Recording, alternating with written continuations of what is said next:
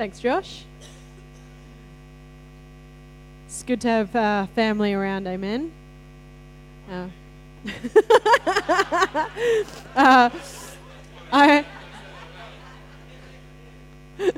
uh, it's, uh, I've already uh, I've already taken care of the meals. They're all already in the freezer, but uh, they will welcome donations of any baked goods over the. uh, at the rate these kids are eating, there'll be no food. I've uh, ordered shopping to be delivered tomorrow, but I'm pretty sure that'll be gone by Tuesday because I, I, won't be there to say no, you can't eat that yet.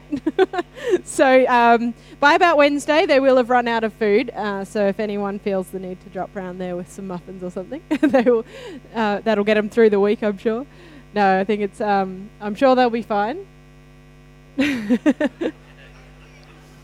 Uh, I've been doing a little bit of test run, uh, kind of just standing back and letting the, the morning happen without doing too much, trying to see how they're going to go. If we've been getting places late lately, I apologize, but that's why. um, no, we're, we're doing all right. And uh, I think Thomas was a little bit upset that I was going until I told him that I'd bring him something back. And then he was like, Are you going yet? Are you going now? so um, I'm sure he'll be fine. so this month's theme, um, you, if you were around last week, we spoke a little bit about relationships, and, and so I had um, I'd written when I prayed about what to speak about over the course of this year, and uh, we come up to uh, this month of the year, and decided to speak on relationships, and um, and so in starting preparing for that, I've been I've been looking at uh, the different types of relationships we have in our life and studying and looking at the Word. And, and I keep coming back to the same thing, really. And so I apologize if uh, I kind of have the same point but get there a different way this morning. But the reality is, uh, uh our relationship with God so heavily influences all the relationships we have in our life. And um, I have a bit of a disclaimer for you this morning. Uh, I have too many people that live in my house, in our church, to not actually put this out there. But every time I speak on relationships, we have like the worst week in our house ever. So um, that's just me being completely honest with you. Um, but that, that is, that's just how it goes down every time, without fail, that I've ever decided to speak on anything uh, to do with relationships. We always have major meltdowns. I think it might have something to do with um, the fact that I'm leaving, and certain people in my house are not overly happy about that. I'm not going forever, it's two weeks. Um, and I know that's easy for me to say because I'm not the one left behind with all the children, right? Um, but that's all right. Uh, I, I, the in lieu of um, of promised Indo surf trip or down south or you know, I, am sure I will get my own back later. So I'm pretty sure it is. But as I've been looking uh, looking into the word and um, studying for this, so I really have come to only one conclusion is that as we focus on our relationship with God, it can only better our relationships with each other. And what I uh, looked into, I, calling the message this morning, m- this morning relationship rescue. And um, so last week we talked about relying on God and how pride and our inability to ask others for help or ask even God for help our inability to be able to rely on God can actually inhibit our relationship with Him. And this morning, I want to show you a few ways that that can actually start to impact our relationships with each other. And even our relationships with things that are important in our lives, our calling, our, um, our careers, and all of those sort of things. Um, so, we started with a foundation last week, and this morning I'm going to give you what I'm going to call a few relationship railroaders. So, the first one I'm going to talk about this morning is how um, is our identity. And this is going to come back to our um, our message last week, and I'll show you how. But um, before I start, so I was going to tell a story. I like to start um, by giving you a bit of a picture of something that you can relate to. And so I was trying to remember who told me this story about a kid who was holding on to an animal so tightly that eventually there is no more animal to hold on to. So, so and then I came to the conclusion that I'm pretty sure every person has one of those stories. Hands up if you know a story about an a, about a little kid that holds on to a baby animal to the point where the baby animal is no longer with us anymore. Okay, so th- this happens quite frequently, right? that that was my conclusion was that okay I think everyone has one of those stories or at least knows of someone with one of those stories um, unfortunate as it may be um, and the uh, uh, I'm kind of glad Sally's not here. She can't handle like any um, any animal any animal suffering stories. But um, but what I want sh- wanted to show you in that is that um, sometimes there there is this tendency within us to hold on to something too tightly to the point where you suffocate it, right? Um, and the problem or how we get to that point is when we find our identity in something other than who we are in Christ. When we find our identity in something that is outside of being found in Him, then we put too much weight or too heavily burden, and often we do that to people in our lives. Or we do that to things in our lives that may be good in and of themselves, I'm talking about your calling or your career, or perhaps it's the things in your life that you've been blessed with. But when you start to find your identity in those things, then there can be a problem. You ever had the friend that just needs too much attention? Or seen someone in a relationship, or maybe it's you, and you feel like every relationship you've have you've suffocated the life out of because you find your identity in your relationship with that person instead of in your relationship with God. And people, we were not created to carry the burden, each other's burdens. We were carried to walk along. Uh, we were created to walk alongside each other, in leading each other to be in relationship with God, and He promises that He would carry our burdens. When we put that requirement on another person, then it can burden them too heavily. When we find our identity in a relationship with a person instead of with God, well, the problem with that is that people fail. And then suddenly our identity comes crumbling down. You know, if everything that you have is tied up in a relationship with someone else and they let you down, well, you find yourself in a very insecure place. See, if we fail to trust God with our identity, if we fail to trust God with all that we are and all that all of where we're going, you know, our calling, if we fail to trust God with who we are as individuals and we try to lay that on someone or something, we suffocate the life out of it. Inevitably, it will happen.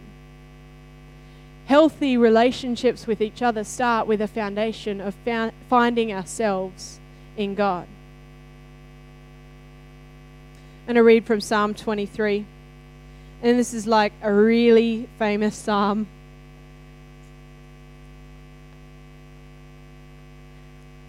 But it just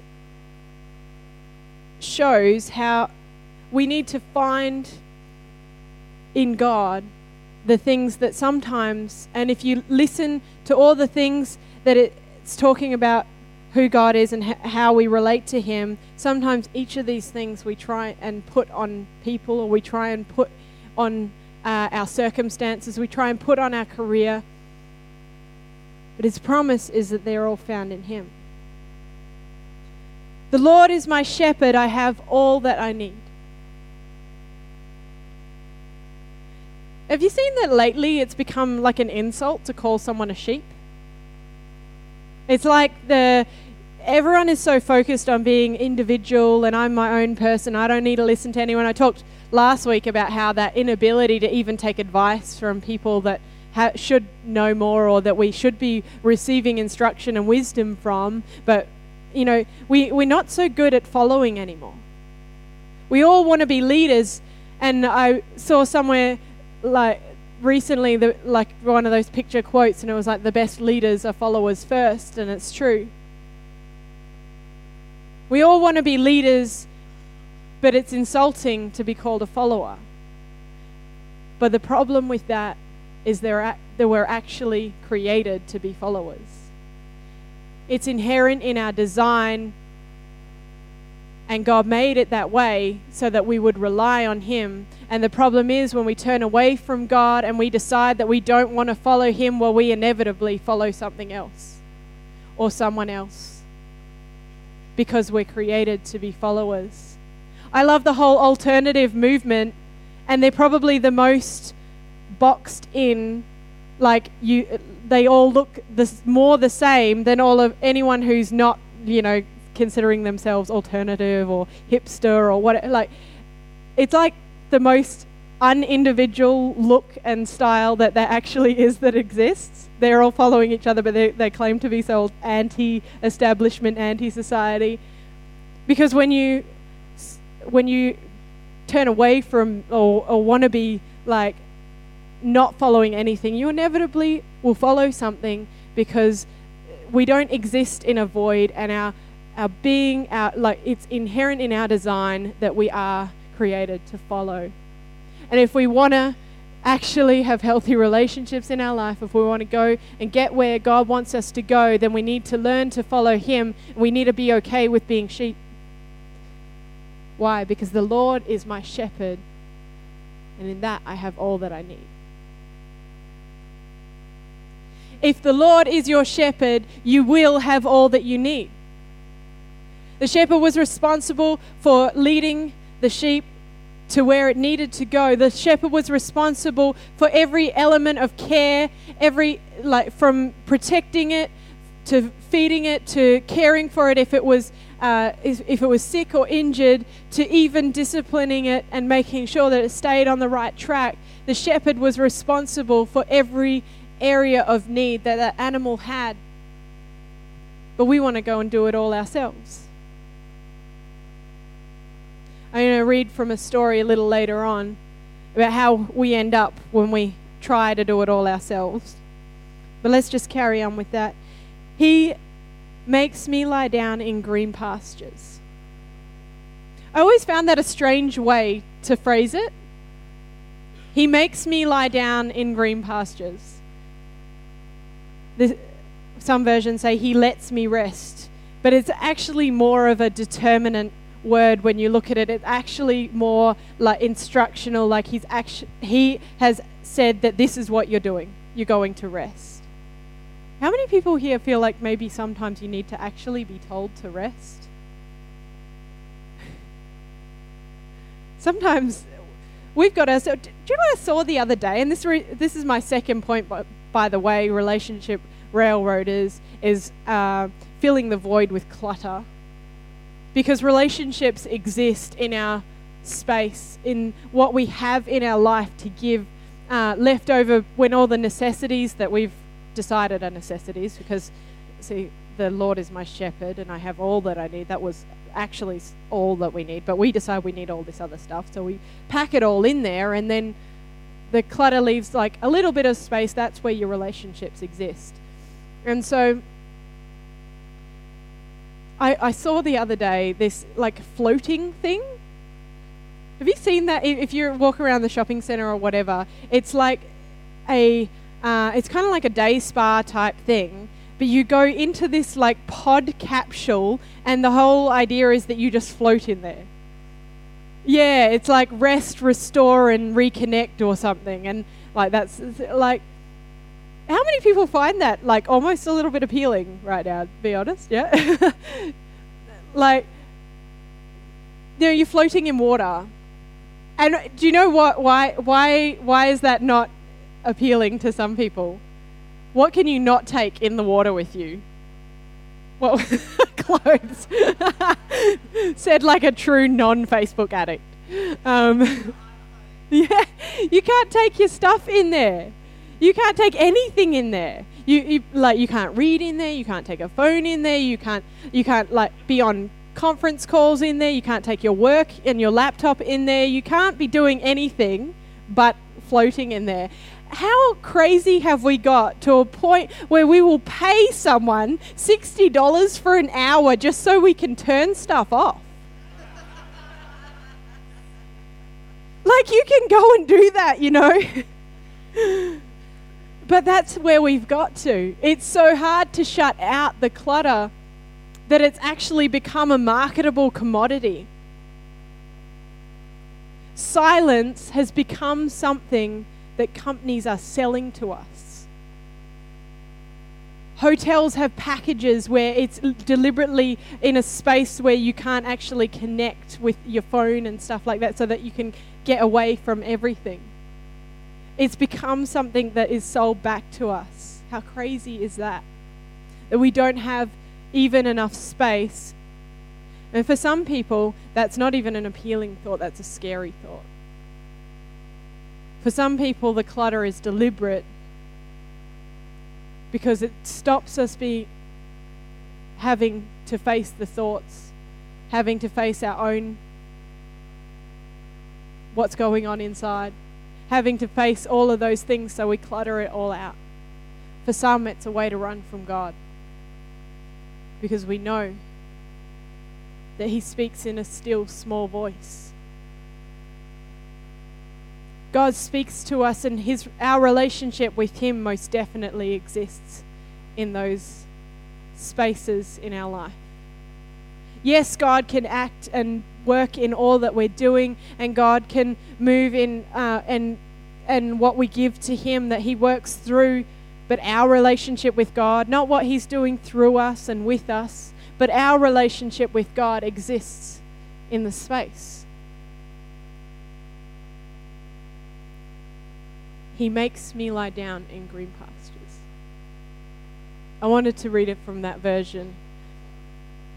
You know that sheep will keep walking if the shepherd were to keep walking through the night and through the day and through the night and through the day, the, the thing would keep walking till it fell over and died.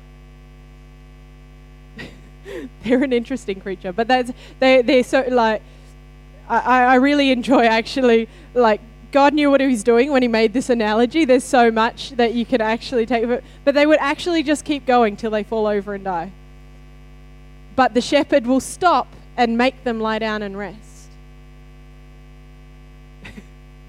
Tash finds that amusing. I do kind of as well.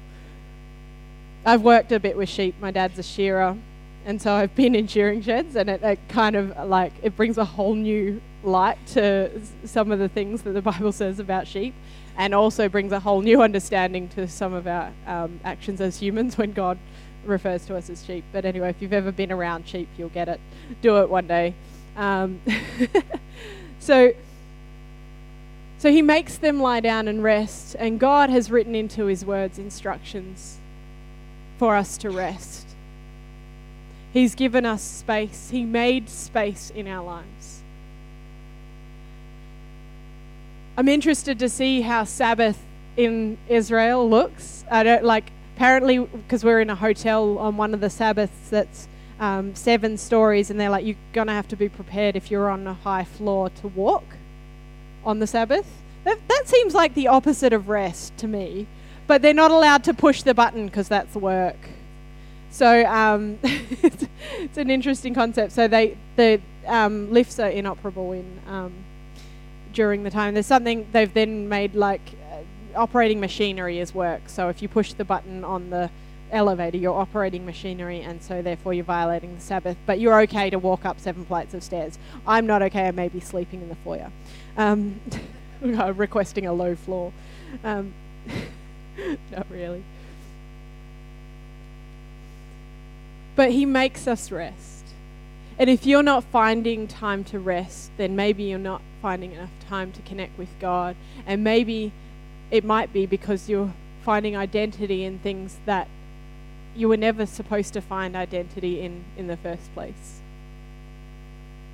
If you make some space in your life to connect with God, to take some time to actually experience silence, to spend time focused on your relationship with Him, you might find that some of the clutter doesn't seem quite so important anymore.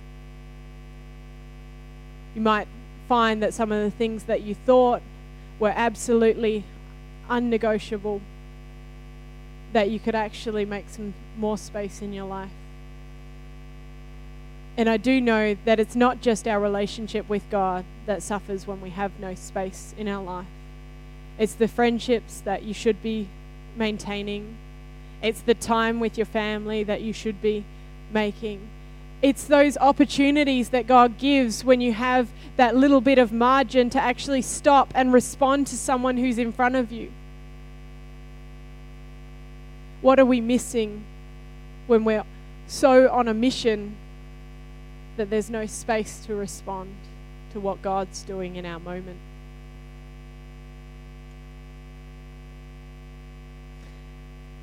But like I spoke last week, sometimes instead of relying on God, we get busy doing things that we think are essential to try and fix problems that we decide God hasn't taken care of. Instead of relying on Him, we do it our way. Let's turn to Genesis 16.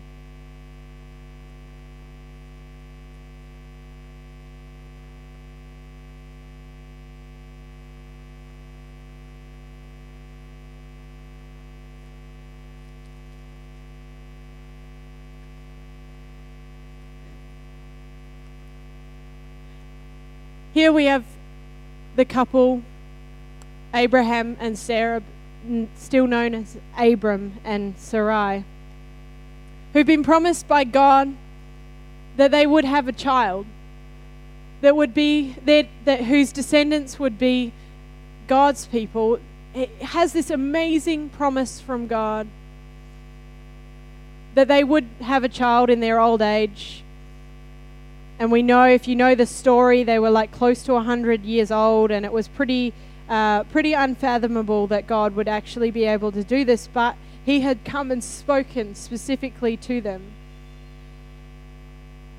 That one definitely belonged to me.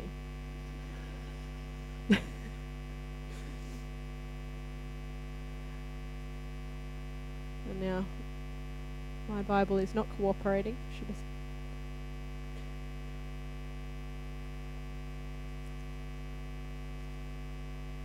I'm just going to read the first few chapters, uh, the first few verses. Don't worry, it's all right. Now, Sarai, Abram's wife, had not been able to bear children for him. This is after she'd been given the promise, and they were so sure that God was going to do something. It hasn't happened. But she had an Egyptian servant named Hagar. So Sarai said to Abram, The Lord has prevented me from having children. Go and sleep with my servant. Perhaps I can have children through her. And Abram agreed with Sarai's proposal. So Sarai, Abram's wife, took Hagar, the Egyptian servant, and gave her to Abram as, his, as a wife. This happened 10 years after Abram, Abram had settled in the land of Canaan. So, quite a long time after the promise had been made and they'd set out. So, Abram had relations with Hagar and she became pregnant. And when Hagar knew she was pregnant, she began to treat her mistress Sarai with contempt. And then Sarai said to Abram, this is your fault. I put my servant into your arms, and now she's pregnant. She treats me with contempt. The Lord will show who's wrong, you or me. Abram replied, Look, she's your servant, so deal with her as you see fit. And Sarai treated Hagar so harshly that she finally ran away.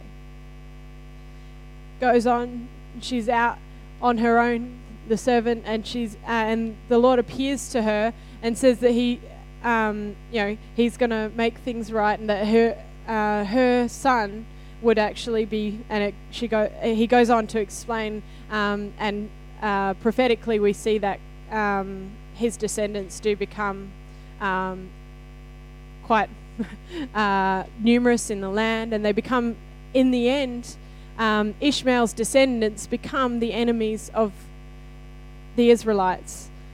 Goes on, and Sarai does become pregnant and has Isaac, the promised son that God had told her that, that her and Abram that they would have. They were just trying to do what God had promised. Doesn't sound so bad, really, does it? They were trying to do what God had promised. They tried to work things out their own way in their own time, how they thought it should work when God didn't come through. When we fail to rely on God, we sometimes try to fix things in our own strength. And what happens when we do that is we actually create problems. See, there's consequences of disobedience. Ishmael became the consequence of their disobedience and ended up that Ishmael and his descendants became a problem for the Israelites. Uh, for basic, oh, I mean, you can go into.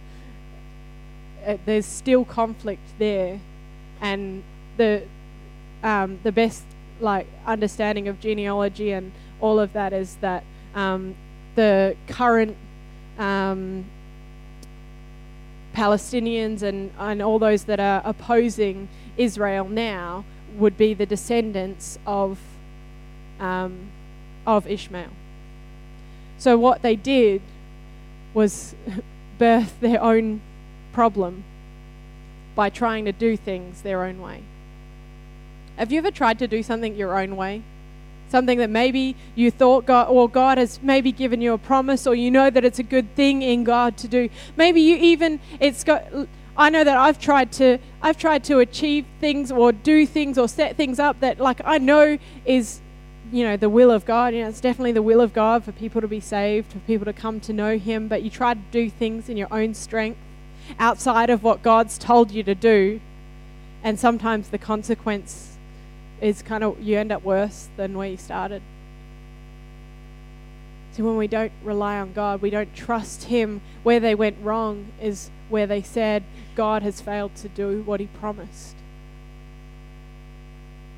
All the stuff that came out of that afterwards was, you know, uh, I'm pretty sure if I was to give a series on relationships, one, you know, um, they, they probably went wrong a whole lot of times there. But but it all it all went wrong long before. It all went wrong when they started to mistrust what God had said. When He had even sent an angel to come and tell them that they that He had promised. Like they had something solid to hold on to, but they still failed to trust Him. But what I find amazing is that God still had a plan, and in His grace, He still fulfilled what He promised and that Isaac was born, and all the promises that had been made about the Israelites, all the promises that had been made about the descendants of Abraham, all still come to pass because of God's grace. Not because of their actions, and not because, you know, things got pretty messy and there were consequences, but God still used them. I love that even though we go wrong time and time again, we fail to trust Him over and over again, we do things in our own strength, we mess it up, we make a whole mess of everything, and God can still use us because of His grace. So even if you feel like your situation right now looks more like Hagar out in the desert going, what, Where have you gone, God? Or it looks more like the Israelite, Israelites in a battle with the enemy that they actually created in the first place, God can still do amazing things with your life. God still used the Israelites. Like jo- uh, Josh talks about the Exodus, or was it Wally? Wally. You know, you see God work miracles through a people. He still did amazing things because of His grace not because we got it right. But if we want to have things start to go right, we've got to start to rely on God. This is when they submitted to God, when they worshiped God, things went well. And when they tried to worship idols, things they'd created with their own hands and turn away from Him, things go downhill again.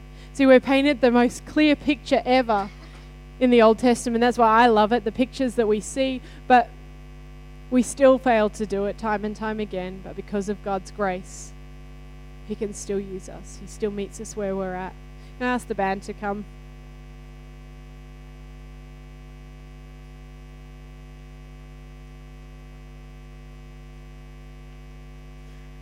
You know, I am talking about relationships. I really believe we've got to get this one key relationship right.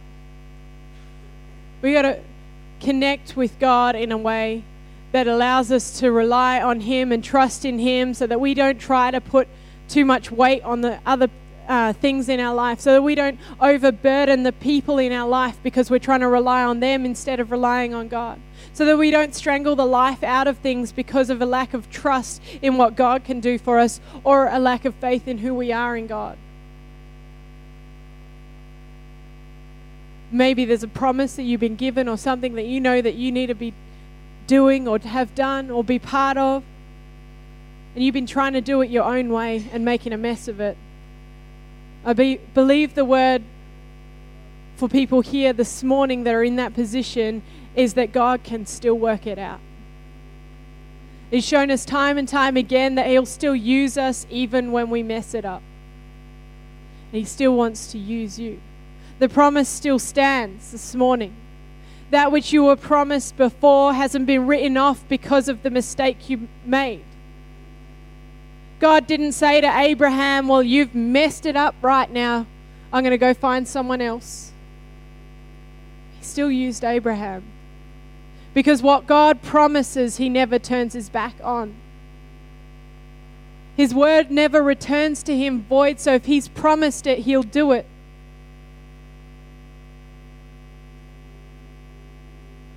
Doesn't matter how bad, how, how much you make a mess of it, He'll still do that which He's promised. If you feel like you're struggling to trust in God, open up that Psalm 23. I could have read every verse one by one. We'd be here all day. And show you what that can look like. But it's different for each one of us. Take a bit of homework. I'm away for two weeks, so you got extra time to do it. Read that psalm. And ask of every line, is that true of me? Or am I relying on someone, something, or even trying to rely on myself instead of trusting God? Ask God to show you how He can be that to you, how that can be true of your life. Start to put your trust in God and watch the relationships around you improve. As you create space, as you take the burdens off people that were never supposed to be there, as you start to believe who you are in Jesus, you watch the rest of it improve. Can you stand with me this morning?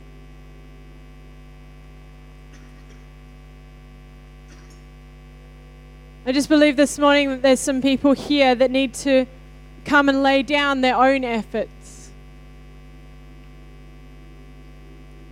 See, Abraham had to come to a point of realization that what he'd done in his own strength was a mistake. He had to repent and believe God again for the promise. If that's you this morning, You've been trying to do it in your own strength, and you know you need to come and lay that down and ask God this morning to fulfill His promise, to start to trust Him again. Then I'm going to ask you to come out the front because I, I believe there's something in taking that step forward and laying something down like a prophetic action. It's not you know, that you have to do that to be able to connect with God. But I'm asking this morning, would you say to Him, by doing something active this morning, I'm going to lay it down and I ask you to be God again? If you've struggled to trust God in your life and you feel like you've been struggling in relationships because of that, then I want you to come out the front this morning. If you've felt insecure in your relationships, come this and we'll pray that God will give you a revelation of who you are in Him, of His love. And I love that even the worship band were on it this morning. I believe God wants to give a, a revelation this morning of His great love to those that are struggling to find all they need in their relationship with God. Would you come this morning?